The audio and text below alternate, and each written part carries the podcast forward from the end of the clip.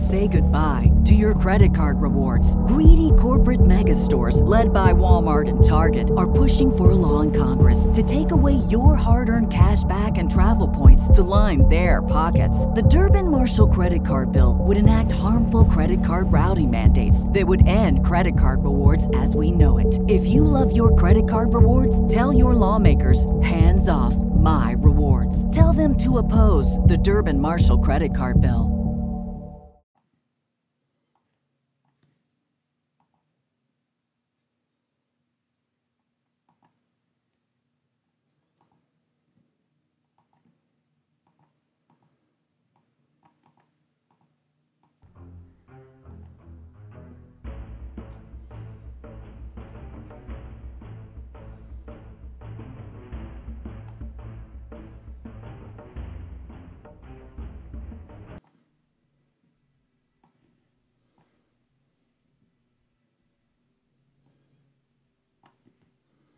What's up, everybody? Welcome to another episode of Cinema Royale.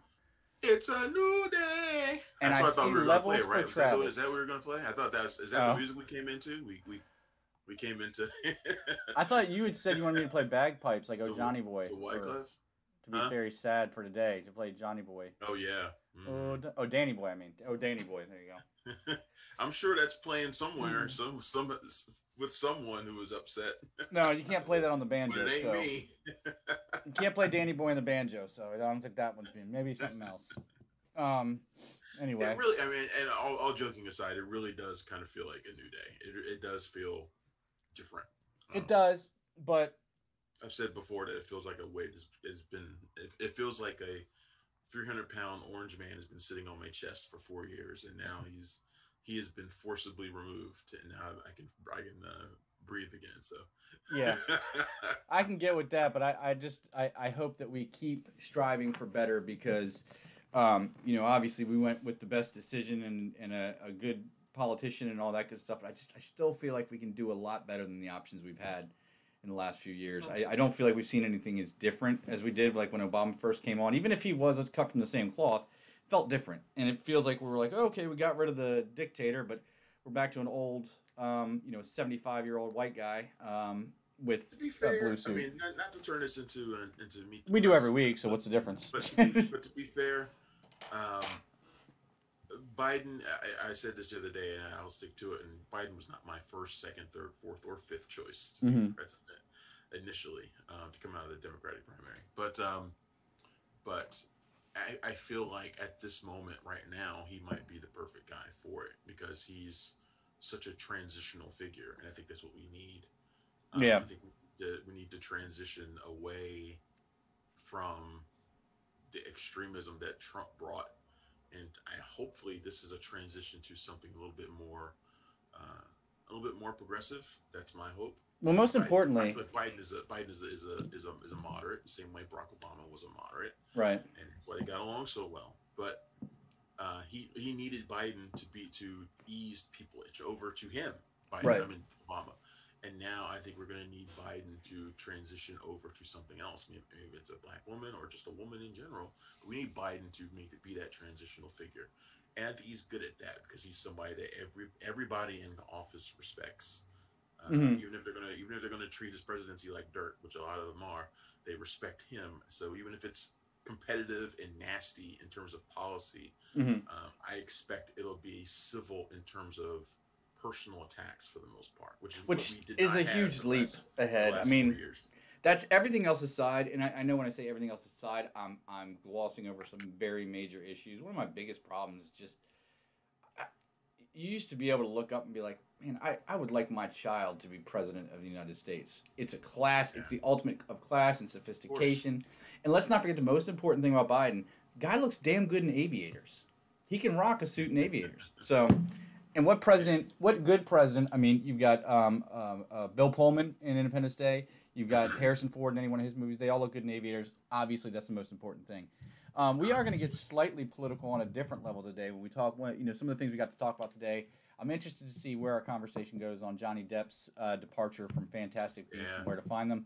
Um, we've got The Mandalorian to talk about. We've got reviews for Let Him Go and two Proxima. episodes of The Mandalorian in the bank that we need to talk about. Yes, yes. So where do you I want to start? almost completely forgot about I forgot about this week's episode. Um, Mhm. I it just it slipped my mind for a second, and I was like, it was like three o'clock on on Friday morning. I was like, oh shit, Mhm. Mandalorian is, is on again, so I need to watch it. Um, so yeah, so we got uh, we got a lot more stuff to talk about this week than we do movies because I don't know what you saw other than. I saw both of the things we have queued up. Um, Ah, okay, so you bought, you saw Let Him Go and Proxima. Yeah, it was a late Friday Sweet. night. Okay, cool. Um, they sent me a really cool swag box for Let Him Go. Okay, you got to explain this to me because what, what does a swag box for Let Him Go sound look like? Oh, sure. Hold on one second. All right, yeah, let's, let's figure this out because Let Him Go, uh, for those who don't know, it's it's a movie that starts out like a drama and turns into almost like a re- revenge flick. It's it stars um, uh, Kevin Costner and uh, Diane Lane, It stars Ma and Pa Kent. which I didn't it didn't click. I watched this entire movie. It didn't click to me until the next day that Ma and Pa Kent were back together again in this here's the box. Okay, Let Him Go. Box of the movie. That doesn't Thank seem like an ominous thank package to arrive on your desktop. Okay, so in the box we have. It's our very first unboxing video. This is kind of cool. Whiskey whiskey rocks. Whiskey rocks, nice. Yeah. So next time I want to have some whiskey, I can Pop a rock. These bad boys. A really extremely soft blanket. I can actually tell how soft that is from over here just by the weave on it. It's pretty ridiculous. you gonna do the rest of the show with like- it draped over you like that? I imagine it's like the one that he draped over her in that one scene in Yeah. the movie. Um, beef jerky. Beef, beef jerky. Can't go wrong with that. Beef jerky. Yeah. Chalet. It's a place I don't know. Chalet Market of Montana, but it sounds fancy. Yeah, it sounds much more fancy than um, the, the kind I get from Walmart's uh, Yeah. checkout shelf. And uh, the book. Oh, nice. Is script script adaptation or, or novel? It's the. Uh, it's a. It's the novel. It's the novel. I love this. Usually around, well, hell, around this time of year. Um, I, you know, I didn't even realize it's already November. It's screener season already, and I have no idea what that's going to look like this year. But one of the things we get every screener season is, is Blueberry that. jam also. Oh God, now now you sold me. Is um they'll So send us what I got. so, some of the stuff we get these really really nice hardcover um, production books that have these super high glossy. I, I'll have to we'll have to do a video Just not sometime sure to how many of those things we're gonna get this year. Yeah, but one of the I'm, other I'm things very that, curious. I'm very curious because I've got th- I got this, and I also got a really really nice um, uh, package from from the from the movie Windwalkers or Wolfwalkers. Mm. It's coming out. It's got like all these. It's it's almost like an art box, but it's got like a lot, of art supplies in it, but it's also got food in it too. So I need to like really look at it.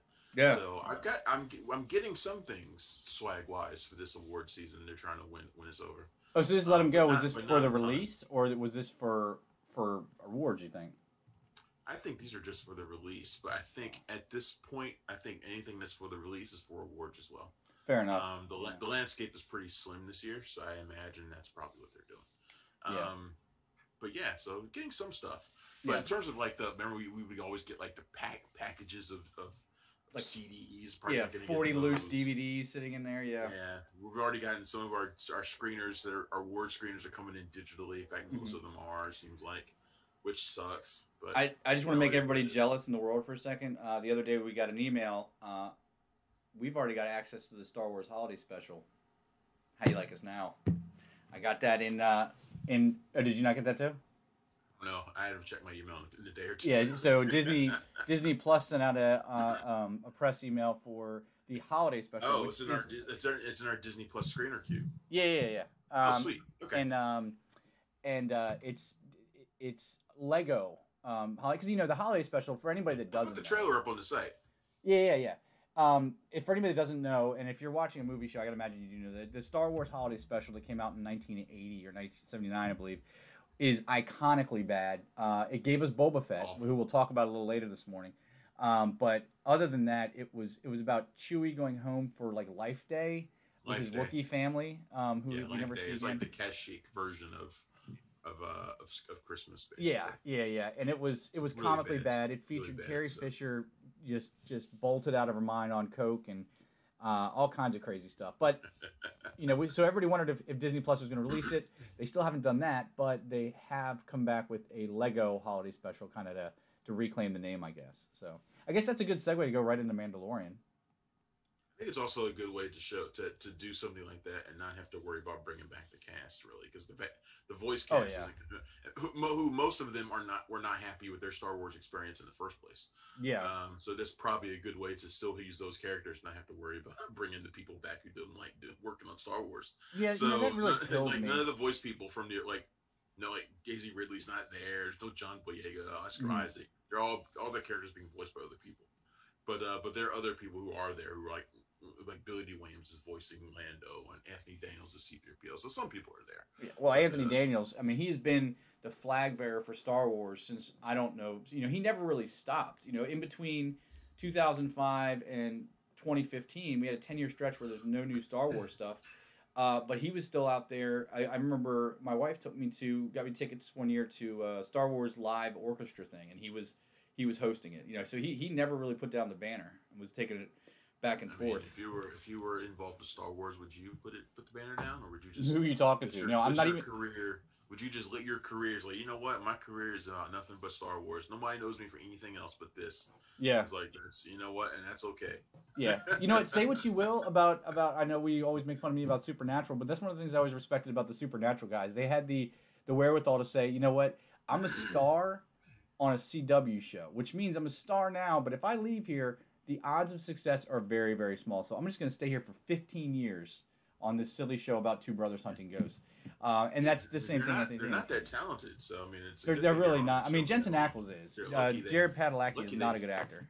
They're lucky they fell into that show. Oh Jesus! Anyway. you, you have an uncouth hatred for these boys, the Winchester brothers. It's not like it's not it's not it's not like it was a like it was a, a great show like Charmed or something. Oh, really, Like, nobody, really. Nobody thinks fondly of Supernatural the way they think of The- they think of Charmed. You know what? Are the Nickelodeon show "Are You Afraid of the Dark" had better effects than Charmed did, Charmed did, and the acting. Here's the It's just- difference. Charmed didn't need effects because it had Holly Cleavage. Marie Combs. Yeah, it had cleavage. Just be honest. It should be called cleavage, not Charmed.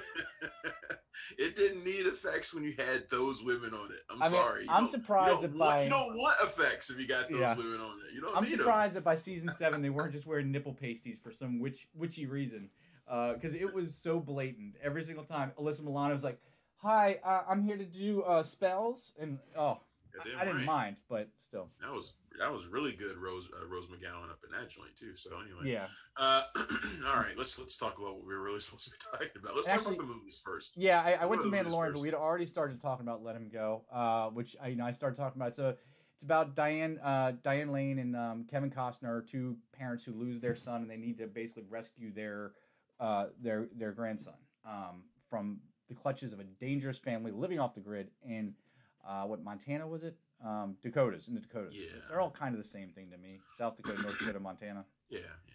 So I, you know, I wasn't sure what to expect. It seemed like a drama at first, but Diane Lane's kind of a badass.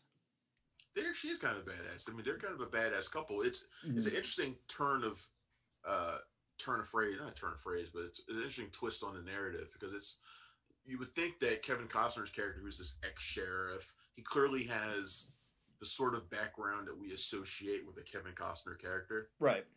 but he's sort of settled into retirement and of kind of avoiding violence. I think it's he seems like he's he's become he's let his life become being her pet bulldog Mm-hmm. and and keeping her out of trouble. It seems Mhm. like that's like what he's settled his life into. Which if your wife is Diane Diane Lane, you'd be perfectly you do. okay with that. You'd be perfectly okay with that. Yep. Uh, but the movie presents itself like in in promos and things like that as a kind of a Taken style revenge movie, but it's really not that. It's Mm-hmm. a it's a it's more of a drama with a couple of with some thriller elements to it. And I found myself really liking it, um, even though they didn't really flesh out either of their characters. They're they're, they're the Blackledges, I believe their last name is the Mhm. Blackledges. I didn't really flesh them out, but I realized they didn't have to because when you cast Kevin Costner and Diane Lane, like it's like the backstory kind of fills itself in. Yeah. You know what I mean? Like I don't need to know. Like I do imagine them as Ma and Pa Kent from Man of Steel. Like I just kind of do it. I kind mm-hmm. of fill it in. Kevin Costner, he has a long history of playing these sorts of aging hero type characters. You know, these guys who've who fought for the law for years and have kind of settled into something else. Yeah. He's played these guys before, so we don't need them to fill in any backstory for us. It's kind of already baked in. Yeah. Um, which I kind which I kind of dug about it that he didn't waste that kind of time. but there's also this sort of this theme that's kind of weaved into the movie, this theme of you know America's dream and things that are lost or taken and stuff like that. Mhm. It's not just the child who is their last soul connection to their dead son, hmm um, but also like uh, like people's heritage and things like that. And you see that in the Native American character played by Boo Boo Stewart, uh, who kind of lives off the grid I just can't No, say his his- name without laughing. on his own. Yeah, I know his name's funny, but um, but you know he's had he's basically had his whole his whole culture, everything about himself stolen from him when he was taken and put in those Say goodbye to your credit card rewards. Greedy corporate mega stores, led by Walmart and Target, are pushing for a law in Congress to take away your hard earned cash back and travel points to line their pockets. The Durbin Marshall credit card bill would enact harmful credit card routing mandates that would end credit card rewards as we know it. If you love your credit card rewards, tell your lawmakers hands off my rewards. Tell them to oppose the Durbin Marshall credit card bill. Okay, round two. Name something that's not boring. A laundry? Ooh, a book club. Computer solitaire, huh? Ah, sorry, we were looking for Chumba Casino. That's right. ChumbaCasino.com has over 100 casino style games. Join today and play for free for your chance to redeem some serious prizes. ChumbaCasino.com. No purchase necessary. Void where prohibited by law. 18 plus terms and conditions apply. See website for details. Native American uh, schools from the 19 I Mhm. 60s, 50s, 60s.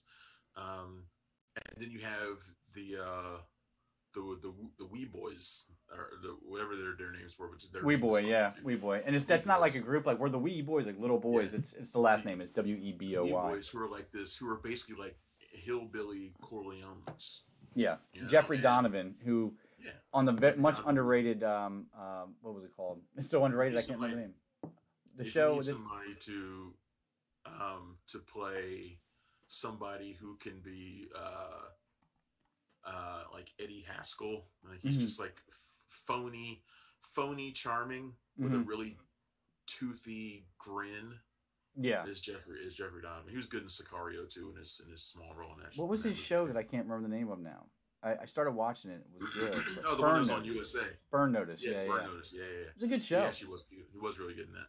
But um, the Weboys are, are, are about uh, loss as well and, and things that are taken away, except they're the ones who are doing the taking. Right. Um, people who have probably spent their entire their family's entire generation thieving from the land and thieving from the country, um, not really doing much to, to do anything for anybody else but themselves. So the taking of the child is just like just another aspect of that. And I think these are, these are really interesting ideas that the movie presents itself. It's not an action movie, so if you go into it expecting an action movie, you're not going to get it. Yeah, it's but not that said, the violence, the violent when violence does happen, violence is brutal and the violence is meaningful. Yeah. when it does happen in the movie. But you know what? What kind of clicked in my head watching this, especially with uh, Boo Boo Stewart's character uh, Peter, um, is it's been so long since we've had a movie about the Native American experience in this country after you know colonialism, and Kevin Costner brought us one of the last great ones, which was Dances with Wolves, and that was freaking thirty years ago. And isn't it a bit strange in the world we live in now, where everybody's a bit more open to representation and and righting wrongs and things like that that we don't have more films about Native Americans and the fact that they're still you know on reservations and it's some of the highest you know rates of, of Drug addiction and their their schools are crap and all this other stuff that we've done with them. Um, and Boo Boo Stewart, as much as I laugh at his name, other than the Disney stuff he's done, obviously, I've liked the guy every time I see him on screen. I think you know he's if if he like sees that and gets some kind of producing role going to uh, to do some some films about the Native American um, you know populace of this country, um, you know whether it's now or period. Well, Um, why you got to put it all on him? Because he's Native American. You got to put you got to put it all on his shoulders. Yeah. it's all it's all, it's all on him. I, he's the only one I know. I don't know any other very, Native very, Americans. very white of you to expect him to have to have to represent No, everybody. white of me would be to think make- that I should tell the story. if I should tell the story, that would be white of me. I like to do. I like to do the white I, I thing. agree. I like him too. I, I was trying to think of the other, other things I've seen in a minute. Twilight Was he in the Twilight one. movie. He Huh? was in a Twilight movie, right? Yeah, he was in Twilight, and he's he's done Yeah. a bunch. I actually know him. I'm embarrassed, not embarrassed to say, but because I do have a Was he six year old daughter. X-Men? What? Was he in an X? Yeah, he was. Um, he was. Um, the Portal guy, wasn't he? Yeah, he he was. It was in Days of Future Past, but I know him from all his Disney movies like Zombies and Descendants and all that. Um, Yes. yeah, he was in, and he was in Tales of Halloween. He was Warpath. That's who he was. He was Warpath. That's Mhm. right. It's I, the reason why I didn't I didn't even think about that is because he's one of those he's one of those actors that I can't I can't get it what his age is.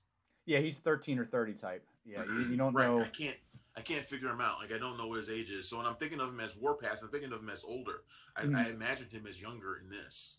Yeah, And I imagined him. It seems like to be that way every time I see him. Like I'm not sure what his age is. yeah, he can definitely be a buff eighteen year old or a young looking forty year old. You can't you can't tell. Yeah. at all. Um, but yeah, so let him go. I mean, I, I give it a passing grade. I, I like like you know Travis said earlier, guys. Don't expect Taken. Um, if you're getting that from the trailer, it's not what you're gonna get. Look for something. Think of something more thoughtful, something more dramatic. Um, but it does satisfy that violent need uh, that you have. Um, then then it's gonna be something for you. You know, I, I, I tweeted about this, and I, I really like that these sorts of mid-budget dramas are coming back Mhm. because that's what this kind of movie is. Um, 20, 30 years ago, this movie would have been a modest-sized hit movie Oh yeah, with with Kevin Costner and Diane Lane in particular in the leads. It would have Mhm. been a, it would have been a pretty decent-sized hit. But they don't really make movies of this size anymore. They don't they don't do them. yeah. Um, People they- forget what they- movies are included in that group. Field of Dreams is one that would have been included in that group, but Netflix is know, bringing back. Yeah, there's a lot of classic movies that would, would never get made nowadays. Yeah, but uh, or they would just go to streaming. Which is interesting about this because this one's not available on streaming; it's theaters only. So I Mhm. don't know if I would tell you to go risk a, risk yourself to go see it in the theater, but I would definitely say go check it out when it comes out on digital or something. That's what I had to do But, um, because they still have. Uh, thankfully, um, I'm still getting uh, at least free press tickets to theaters around me. Uh, RC Theaters in Lexington Park down here is open and showing it, so I was able to get in and see it there. yeah, um, but yeah, this is this is a good one. Uh, I, I de- I definitely enjoyed it. So So Proxima um, is something I had no idea. Uh, it wasn't even on my radar really, which is surprising because you must not read punchdrunkcritics.com. I do, I do. I just don't read every single thing. and if something doesn't interest me, like you know, you, you know, so you're saying Ava Green does she not does. I, interest you? I didn't. This is this I is missed it, interesting news all right? to me. No, that and that's what I was to say. Is Ava Green is somebody I've you know watched her career with great interest ever since Casino Royale, and she always seems like she's right on the cusp of breaking into international superstardom. And I guess some people could argue she's already there, but it's just like she she goes up, goes up, goes up, and then cools off, and then goes up and cools off. She never hits I- that A list I think may want to turn your volume up a little bit, John. But um, Okay. your volume's a little low. I think Ava Green is, is exactly where she wants to be. Yeah, that's I I get think that Ava. Green is done is doing the things that she wants to do. She doesn't make a ton of movies. Mhm. Um, Proxima is probably her biggest film in a, in a little while, and she's received acclaim from it. Then the thing that was interesting to me, and I, I mentioned this on social media too. This Mhm. movie debuted at the same time as Lucy in the Sky a couple years ago. I believe it was at TIFF. Oh, really? Um, yeah, yeah, they both played uh, at the same time. Lucy in the Sky got all the attention. This movie kind of sat around a little bit. Mm-hmm. Um, and Lucy in the Sky is a, is a terrible movie, but they both they both follow similar tracks. They're both about female astronauts. Mm-hmm. Uh, at a time when something when those things aren't aren't you know, those kinds of movies aren't really that that uh, prevalent. You realize only one of them is going to get a lot of attention. There's not going to be room for two. So Lucy in the Sky got all the attention, had the bigger names, of course, and it sucked. It's a bad movie Mhm. if this movie had come out, this movie had come out by itself at that time and played at the same time as Lucy in the Sky, we probably would have been talking about Eva Green uh, getting the awards attention that Natalie Portman was supposed to get but didn't get because the bad she was in a bad movie. Right. This is a much better movie than Lucy in the Sky, and Ava Green is much better than Natalie Portman was in that. Mm-hmm. It's a, it is about a female astronaut, but she's a, she's a mother and she's about to she gets the the chance of a lifetime. She's going to the space station. Is going to be exploring Mars. um, but it means leaving her family behind for at least a year, Mhm. possibly longer. Um, and she has this really devoted daughter, um, and she has to leave him, leave her with her her ex, who at least initially does not seem like he's up for the task. Um, and this movie is really simple. It's directed by Alice Winocour, and she's um, I can't remember exactly where she's from, but I believe she's she's She's French, I believe. She, she is French. Her name She's is French, at least. She she is French. Yeah, she's French, and um, she makes these really simple, grounded dramas, hmm and that's what this is. It's basically about her training and all those things that she goes through, and it's about her having to deal with being in an all kind of an all boys club, you know, of, of astronauts because there aren't that many female astronauts. Mhm. You get that kind of um, opportunity, and and it's about her trying to cope with having to leave her family behind. It's a really simple film, but I like the way that it it addresses something that we see all the time in men's movies, men's movies with men, because there there have been, especially lately, there have been a bunch of movies about about male astronauts going into space and bringing their family baggage along with them. There have been a bunch Yeah. of them lately, uh, but there haven't been a bunch of them about women, and this one is uniquely a female movie uh, from a female perspective. It's not just let's put her in the suit and just keep doing what we normally do. No, these are issues that you can only do uh, from a female perspective. So she has to deal with she has to deal with the the, the very real physical limitations of, of what she's going through because the, the training is not easy. She Right. has to deal with uh, the sexism from her colleagues and played by particularly Matt Dillon's character. Matt Dillon always plays sort of the sexist, douchey American in these sorts of movies because he's Yeah. really easy to. Uh, plus, he's good at it. Um, so she had, it deals with those very real issues, things that you don't ever have to deal with in a men's movie, which is like, are you a good a good parent if you leave your kid behind for this for to, to achieve your dreams? They never pose that in men's movies. And movies Yeah. like it's And- only for women, and she has to deal with all that stuff, and I found that to be very fascinating. Yeah, as far as we've come, um, you know, with ra- uh, race relations, with um, not sexual relations. That's that's not the right word. With uh, you know, feminism and all that stuff. What's that? Gender. relations. That's the word I was looking for. See, that's why that's why he's the smart one, folks. That's why I'm still here. Um, so yeah, the with gender relations, there's still and and there is something to it that there's a there's a primal, you know, maternal instinct that women have that men don't have. So for to ask a woman, I think you know, to ask a woman to leave her child for that long is probably you know hits a little harder. A lot of men still have that. Oh well, you know that separation ability. Um, but that's not even what I thought the most interesting thing about this film was, and what makes it something that we haven't seen it, the thing that I liked most about it was the the point of view, and that it's a, a European space film, and um, space uh, as far as It's and shot, it's shot in real. yeah, uh, in, in actual European uh, space facilities, and Star space City is a real place. Star City is a real place. Mhm. Um, space flight, you know, everything. Even though it's the International Space Station, at least in this country, we see space travel as a uniquely American thing. Uh, even though it hasn't been from the start. You know, the whole thing was a space race with the Russians, and they made it to space first. But it's always seemed like a very American thing, and to see not only women getting out there, because for all mankind, uh, um, Apple TV Plus or Apple Plus TV, whatever they're calling it. it, is another show that dealt with um, you know females in in um, in, ast- in astronaut school. In So that Netflix series away with that Hilary Swank. yeah, yeah, yeah, yeah, and which didn't do too. I think it was canceled after one season, It was right? canceled after one season. Yeah. So, um, but the mix of being able to see the uh, like the, the image we have up there right now should look very familiar to you guys. It's the same exact image as Liv Tyler and um, and um, and John McClane. Um, I am blanking on names today. Bruce Willis. Bruce Willis. How do I forget Bruce Willis' name? It's the same thing, but you know, it's a mom and her daughter. Um, and and I don't think it's sexist or anything to say that that you know a, a mother leaving their children a lot of the times is tougher than a father leaving their children. Um, and to see it from that, that perspective and to see what she's weighing that loss, that that uh, abandonment against, and and going to do this, uh, coupled with the the aspect of it that we haven't seen internationally before, is really what made this interesting, if nothing else, for me.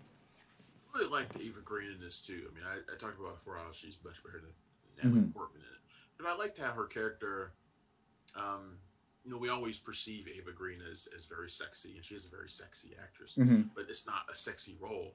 Um, and she, it's not like it's deliberate. I mean, and she, and she plays a lot of like Ice Queen sort of characters too. Yeah. Um, but it's like she's someone who has basically um, not removed her femininity. Femininity. Um, Subdued it a little bit, at least. Subdued. there's a, there's a there's a scene where she talks about wanting to to keep her period when most women would not hmm um, in that situation, but she wants to keep it. It's not that she removes her femininity. It's just that she knows that she has to play. She can't play it up in this situation. Not around a bunch of men who are going to be judging her. Not around the press that's going to be judging her. Right. Um, you know, so she has to kind of play it, play it in like this middle ground where she's either one or the other. She's either she either gives herself over to it completely. Um, there's a scene where she talks about I'm becoming like this this this uh, alien person or something like that. She talks about that. She gives herself over to it completely and becomes a completely different person, or she plays up her femininity, which is which is inappropriate. And she's kind of in this middle ground, which is really interesting about the entire movie. Yeah, Um, and that's another point just- of view. It's just a really good movie that has a lot of perspectives that we don't normally get. And I, like I said, the thing for me that I just really, I really took to was this idea that that she's she's judged for things that men don't never get judged for. Yeah, Um, and that is another it layer. Reminds me of the, it reminds me of the political landscape we have right now, or you know, where we have our first woman VP, but she had to deal with them too during the during the primaries, things like that. And Elizabeth Warren had to deal with it. Questions about your family, as if you know you you, you, you can choose one or the other. Like you can choose going for your dream, or you can choose being at home, being near home.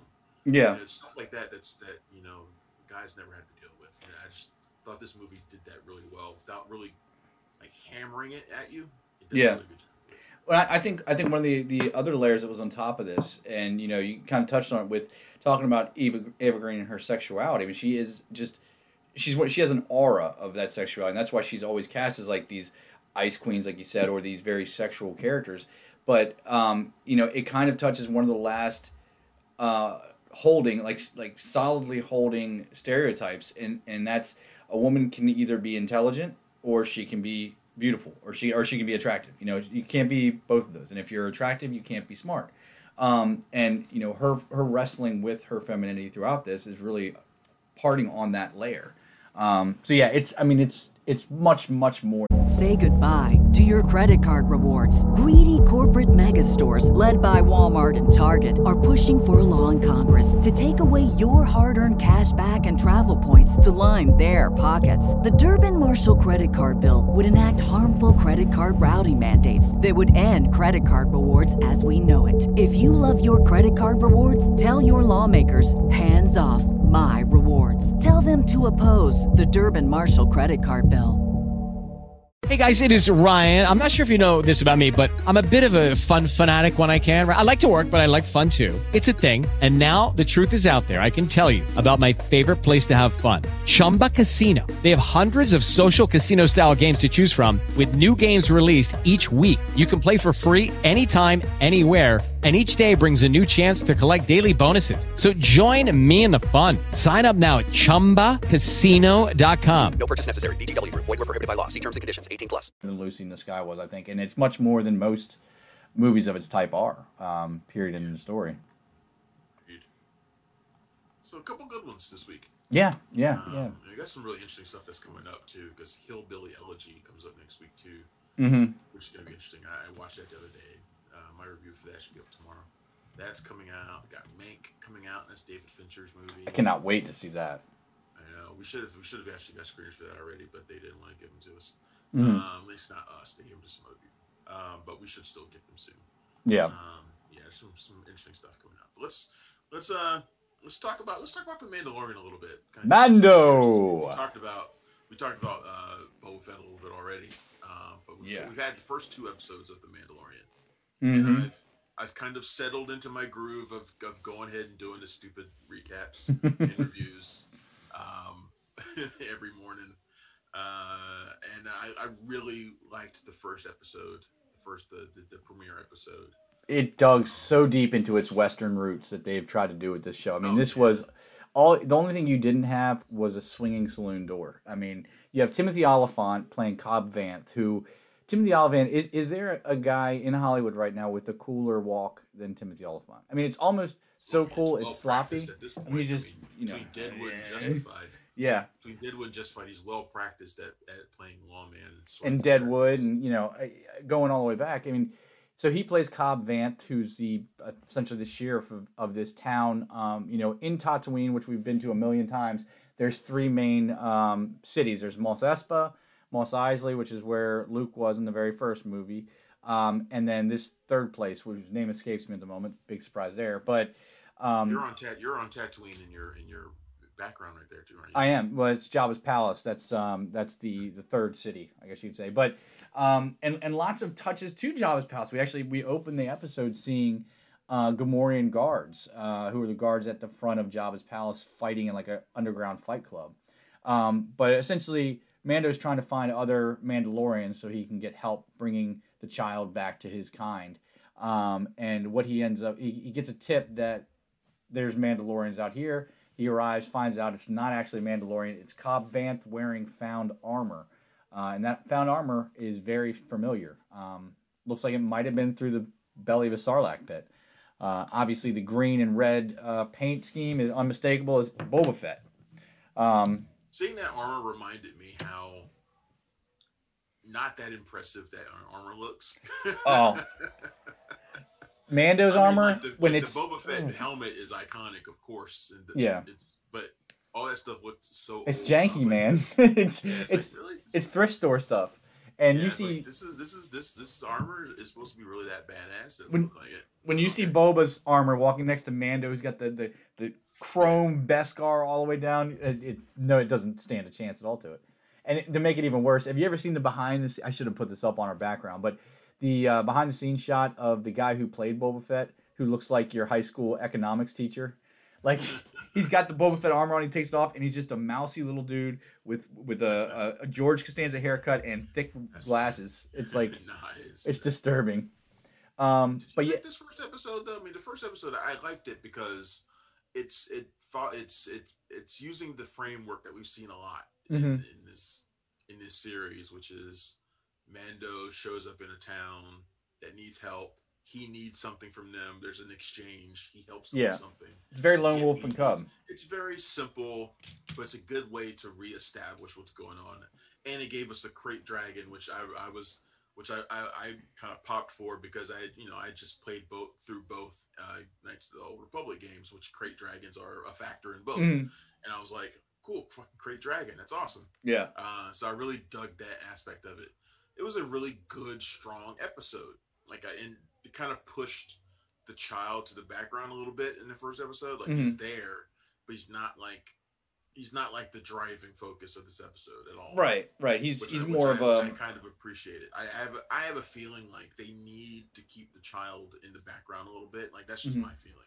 Well, that shows the Um, genius of of uh, Favreau. I mean, because anybody else in Hollywood, if you have something that's selling as many toys as the child is, is going to put that thing front and center. It's going to be called the Child Show from now on. Well, but he does that in episode two, though. In episode two, it is yeah, entirely the child, and the child is it's Frog Lady too. Let's not be the unfair. child is basically and, and look I, I read in my in my recap and my review of episode two which is titled the passenger um i said this is probably my least favorite episode of all of them so far and, and it, i still think it is Yeah, um and, and my, my my impressions of season two right now are that it's going to live and die by the big reveals mm-hmm. it's going to live and die by how they handle Ahsoka Tano. It's going to live and die by whatever this Sasha Banks character is. It's going to live and die by what happens with um, uh, Giancarlo Esposito's character. and a reveal that we've already got this season. Um, you know, at the end of episode one.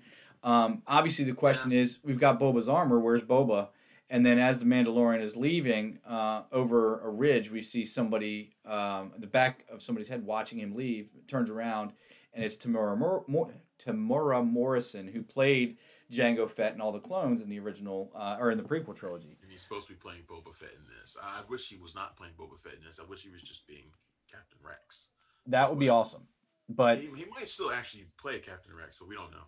Um, so to your point though, um, But- you know, I liked the first episode. I don't know.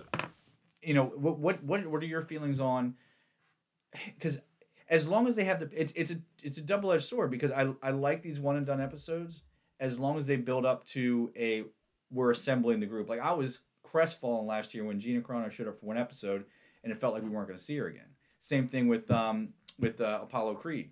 You know, if he wasn't going to show back up, I was going to be upset. But it does come back around. That being said, I really feel like there's a lot left on the table with a lot of these characters. People are already talking about a Cobb Vanth spinoff. I don't think there's enough there to have that. I think he's a good side character, and I think he needs more screen time. But I certainly I agree. can totally see a, a Cobb Vanth mini series of some kind. I could totally see that. You think so? Um, I think that people imagine a mini series for every character. I mean, there's talk about a, a Cara Dune spinoff as well. There's Yeah. people say that about everything just because Disney has teased everything. I'll hold out for the Frog Lady spinoff. So, but I Very- mean, I, I, I'm I'm bored of the of the this narrative framework that they're using right now. I'm, I'm bored of him showing up at places because the second episode is the same thing. Yeah. Second episode is, is basically the same thing. He needs help from somebody. They need something from him. He'll do it in exchange for it, and that's what they do. And he fights a monster, Mhm. and that's it. And then he moves on. And I, I'm tired of seeing that. Like, Yeah. because I feel like we've seen it. We saw it a lot in season one, which you know it gets a pass for that in season one. Mhm. We're now we're in season two, and we've said we've had two straight episodes of it. Yeah. Um, it's not as if the second episode is even bad. It's it's still good. It's just I'm getting fatigued of seeing the same sort of thing. Did you ever And finish Rebels? Was a lot of this one was this one was leaned heavily on humor, Mhm. which I guess I would expect because it's directed by Peyton Reed. Mhm. Uh, did Ant Man and you know stuff like that. So I Right. expect it to be a little sort of, sort of more lean more on, on humor than anything else, and it does. Uh, the child is is uh, is driving the action through his childish action. That shit was disturbing. I'm gonna be honest. When you when you anthropomorphize a frog and you have the child eating that frog's kids, it's a little disturbing. I'll be honest with you. Yeah, yeah I, I was disturbed by I was disturbed by how casual it was that he was just popping them in his mouth, Yeah. but that there, but that there was no reaction about how kind of horrifying it is. Yeah. Um, and the the mother didn't seem to have that much of a reaction either. She didn't seem to notice. which, which also bothered me. She did notice at one point because she she rests and she like wraps her arms around it, like looking right at him. Yeah. Well, I, I she, she yeah, okay. yeah. realize that it's happening, but there's not much of a reaction to the fact that this thing is just popping popping her kids in, into, into his mouth like it ain't nothing. And the Not just her kids, the last of her bloodline. That's the, right. The last of her bloodline, she doesn't seem to be that concerned. I mean, the episode ends literally on him popping one another one into his mouth. uh huh. I mean, so I mean, it's just, and I was like, I don't know how we're supposed to take it. I think that's my sort of my thing. Like the in terms of tone, am I supposed to take that as as seriously as it probably deserves to be? but then Yeah. again, I also feel like I also feel like we're not going to see that character again. So I'm like, or should I just kind of leave it alone and be like, whatever? Yeah. I, I mean, I think that's what it going to be is. Some sort of payoff to the way that the child is eating everything right now. Like I feel like there's going to be something that comes across that comes out of this because the child was eating everything. in Yeah. You can hope so, but I mean, it can also be just another one of those kid cliches. Like kids put everything in their mouth. That's what he's doing. It totally is. yeah. It totally is. Yeah. The child is is, is, is like nearing terrible twos range or something like that. And it's just, Right. you know, being very infantile right now. And they're playing up the infantile aspect, like in terms of like the way the child sounds, it's the Mhm. sounds it's making. You see gibbering weird. more. Yeah. yeah, sounding much more babyish than than it ever has before. So they're Yep. playing into that aspect of it. I'm just I, I need to see what happens when it leaves sort of the comfort of this this type of episode. Right. That's what I need to see for the rest of the season. I don't need to see this anymore. I need to see them doing something else. Yeah. um i i do have to give the makeup, hair and makeup department for taking uh, Amy Sedaris, who is not I'm an unattractive woman. both episodes. Yeah, I- yeah, I she's- love that character. That character is great. She's awesome. Um, and I and I do love that character. Now, did you ever finish Rebels? Did you watch Rebels all the way through? Oh yeah, I watched all of them. so that is one thing that I, I really do like, and it's almost something that they could lean too far into and start to shoot themselves in the foot, but maybe not. And that's that's reference. You know, the the reference, constant referencing to other things. Um, you know, the, the Star Wars galaxy is huge, but you know there are things that we've seen in other formats that we have only seen there. The ice spiders that are the the uh, antagonists for the uh, all of Episode Two. uh, these giant tarantula ice spider looking things uh, that were in. Rebels. Like Yeah, xenomorphs. yeah, xenomorphs. Yeah, they're kind of like xenomorphs too. Um, you know, you got that, and then you've got Amy Sedaris' character. Obviously, is a continuing narrative. Um, you've got these little bits and pieces. Uh, you know, the whole reason that he's saved in episode two is because of a good thing he did previously.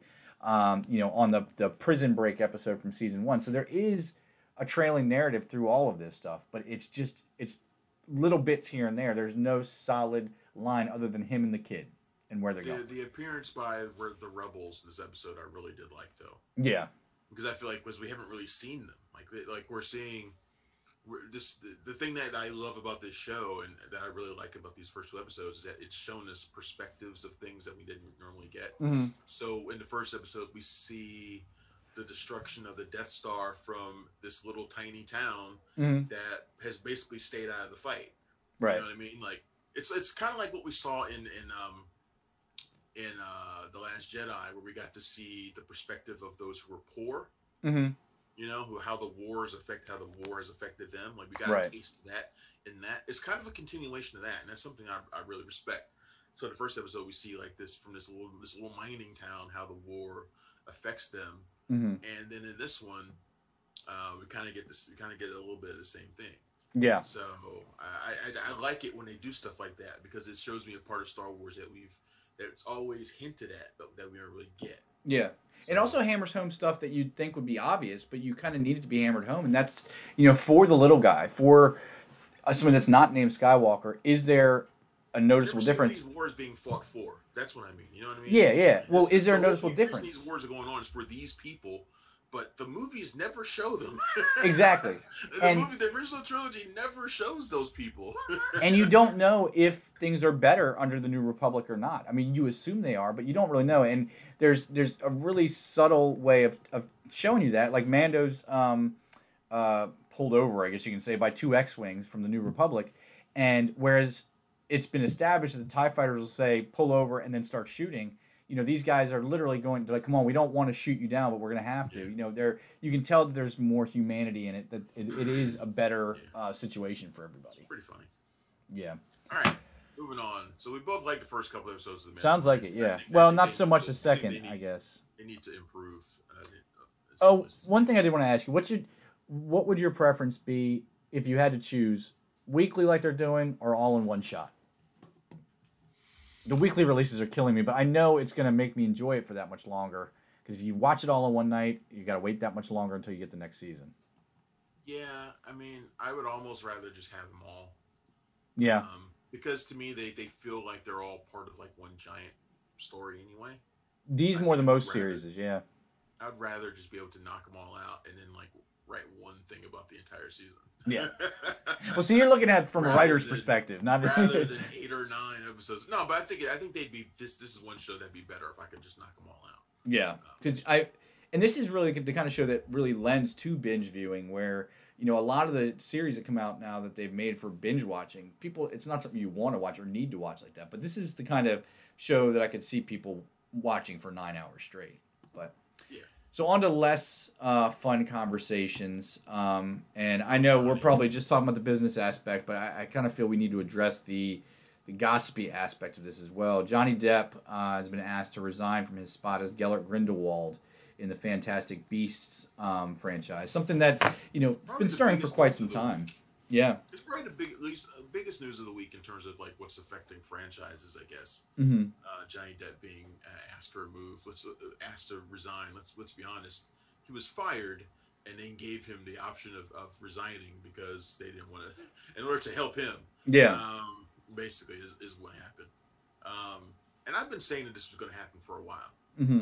Say goodbye to your credit card rewards. Greedy corporate mega stores, led by Walmart and Target, are pushing for a law in Congress to take away your hard earned cash back and travel points to line their pockets. The Durbin Marshall credit card bill would enact harmful credit card routing mandates that would end credit card rewards as we know it. If you love your credit card rewards, tell your lawmakers hands off my rewards. Tell them to oppose the Durbin Marshall credit card bill. If the second movie made a billion dollars i think they would find a way to keep it Yeah, it's not like it was a hit. Right. know. My thing has always been, and I've been saying it since the since the movie came out.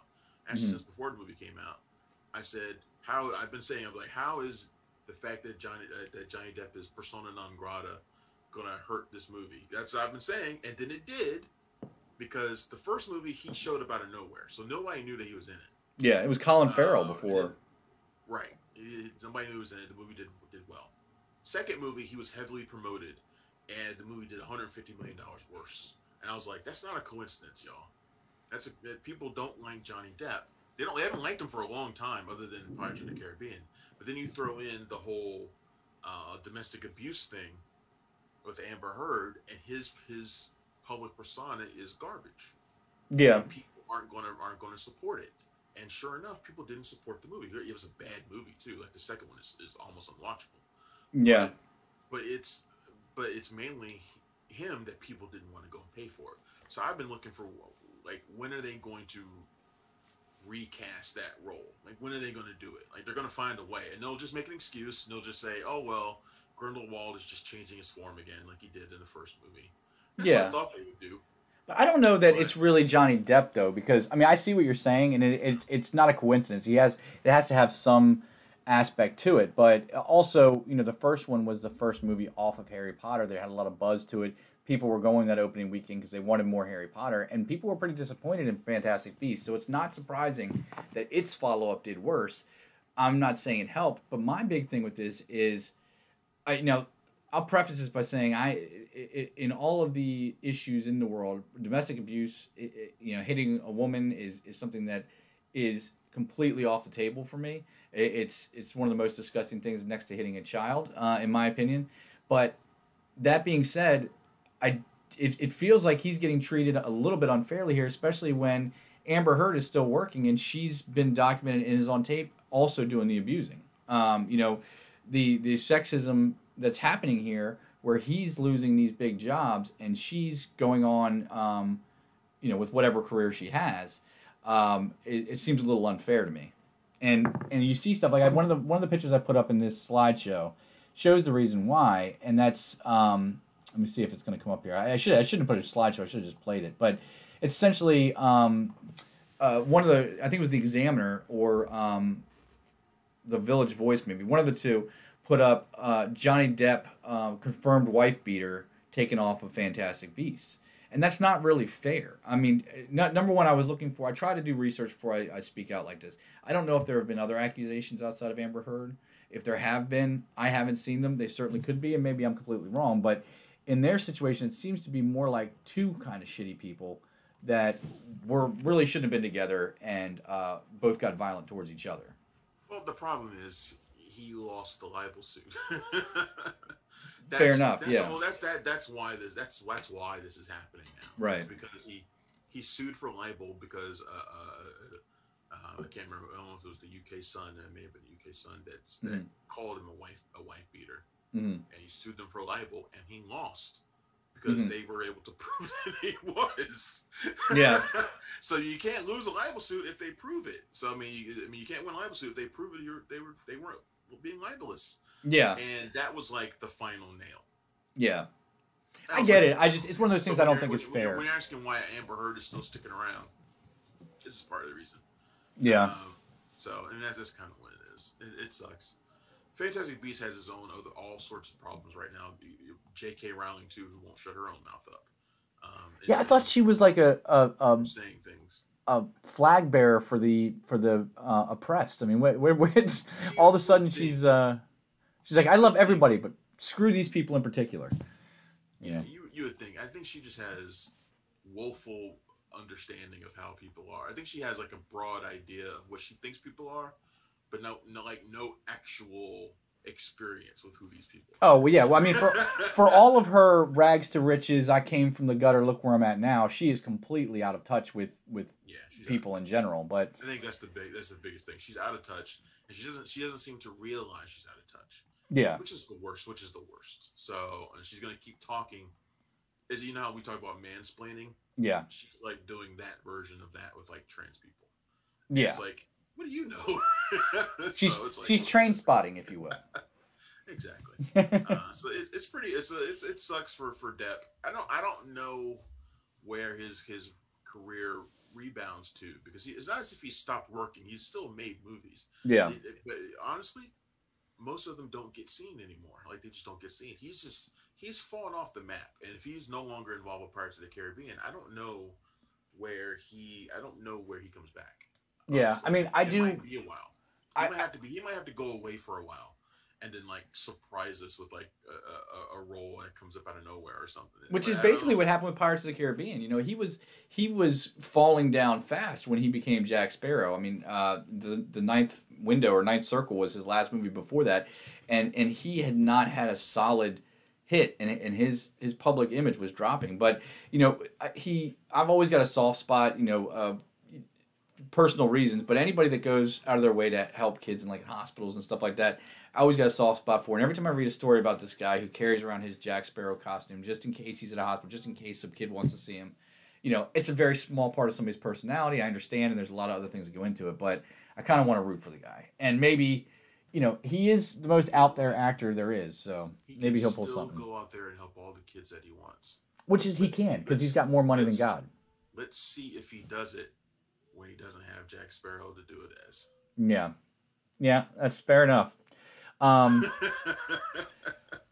on to more fun I mean, I'm news. Not trying to, I'm not trying to rain on your on your impression of the guy, but I, you know, when stuff like this happens, when people are, are at their height, which, Mhm. which Jack Sparrow was him at his at the height of his career. yeah, When people are at their height and they go out of their way to help people, I'm like, I'm always a little skeptical because I want to see what you do when you're not at your height when you're true, but there are people that, that are at their the, the the key term in there is go out of their way. There there are plenty of people at their height who don't lift a finger for anybody else. So even the fact that somebody's going to go out of their way in any form to help anybody other than themselves, unfortunately, in today's world, to me, that seems like something that sets them apart a little bit.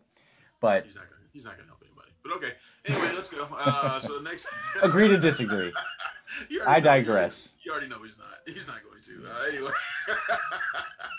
Edward Scissorhands is making a comeback. So All right, this so we're running. We're My running out of time Spy? here, and I actually Yeah. do have to go soon. So let's let's let's talk about uh, the the biggest streaming hits of 2020 real fast. Yep, My Spy, Dave My Bautista. Spy is num- number three on the list of things. Uh, so so first of all, let's let's let's let's talk about the fact that the pandemic has been really great Yeah. for like one group of people, one group, Yep. and that's stre- some streaming subscription services hmm like Netflix, Apple, you know, Amazon, Hulu. It's been really great for them. Uh, well, all, most of them. Quibi, Well, not so much. Unless you're unless you're Quibi, but Yeah. Quibi was Quibi was dumb. Um, anyway, um, it's been great for them because people have nothing to do but sit at home and look for things to watch. They Right. can't go anywhere. And we've talked about it before that Netflix sort of became like the home for summer blockbusters this year because we didn't have blockbusters to go to. hmm Um, that's where you got your blockbuster fix from was from Netflix. The Old Guard, um, Yeah, extraction, things like that. Extraction. So, so, um, so the, uh, now this sampling of of the way this this was done, this whole thing, this whole who which shows are watched the most, which movies are watched the most. It's a survey of 1,200 U.S. video viewers ages 13 to 64 weekly, and which titles they've watched in the seven days following their release. That's how this thing was done. So take it with a grain of salt. Yeah. There's no legit numbers attached to this. Right. And just if I can interrupt for a second, if you guys want to follow along, or if you want to look at the list, um, or you know read up about it uh, separately, it is on punchdrunkcritics.com.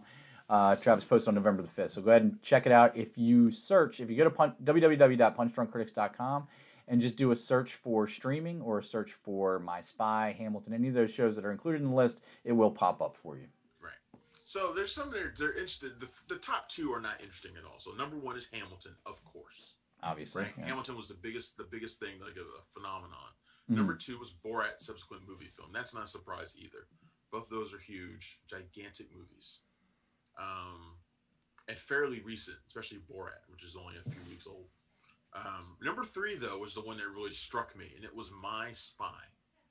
Uh, Hmm. My Spy is the number three most watched uh, SVOD release for 2020 so far. Um, My Spy, completely charming film. I really liked it.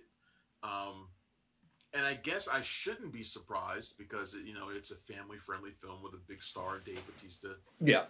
But at the same time, it's beating stuff like Mulan. That's where the surprise comes yeah. in. Yeah. Yeah, and like Enola Holmes, which has been praised up and down, and The Five Bloods, which has got Oscar Oscar uh, aspirations, you know, and Artemis Fowl, which is a movie that Disney put a lot into. It's My Spy is beating all of these. I mean, Da 5 Bloods And is down I at think that people are gonna sixteen. be- on the list. when they finally do the sequel, because they're going to. Um, Yeah. they just will. They're going to look at this and be like, "Well, now we've got our reason." Well, you know, Uh, you know what it is is it's it all comes down to rewatchability. Um, I mean, it really speaks to Hamilton is is surprisingly rewatchable for three hour performance, three plus hour performance. Borat, this speaks to how many people actually watched it because if you're looking at these streaming numbers, again, these are with a grain of salt. Nobody's watching Borat more than twice.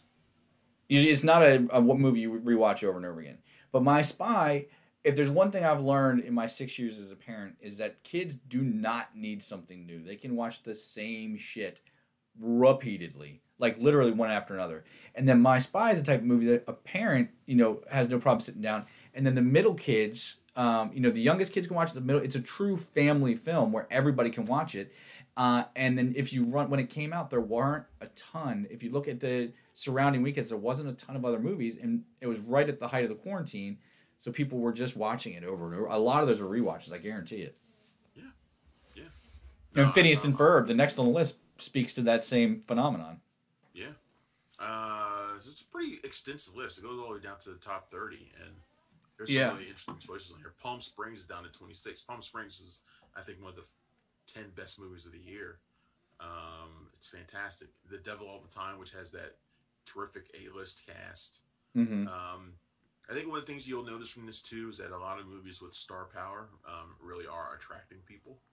Yeah. Um, which which goes back to what we were talking about with uh, Let Him Go. That movies with star power are kind of making a comeback again. Well, I think that's streaming as well. Because I mean, think about like if somebody's going to spend money and go to a movie theater, they're gonna want to wa- know it's a good movie. But if you're sitting on your couch and you see, oh look, Mark Wahlberg's in this, or oh look, um, you know Dave Bautista's in this, you're more likely to click. So I think, I think the return of the movie star might be something we see happening with with VOD um, as we keep moving towards that. Absolutely. So interesting should go and check it out at punchdrunkcritics.com.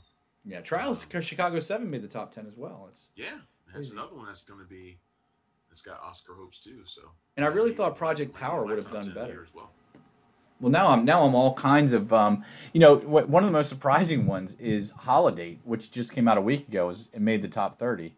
Yeah. Um, a lot of people, you know, you know, there's a reason for that. It's it's uh. Emma Roberts. Emma Roberts. I'll watch Yeah. anything too. I you know she's grown on me. She really she's grown on me a lot, and and I'm a on- she's fan. on the list. Yeah. She has made the list. There anyway, uh, as we, it's about time for us to wrap up. Yeah, man, you got things to do. We've covered everything. We are at 59 minutes and 58 seconds, so we've got. Oh, Oh, we're done. See you later.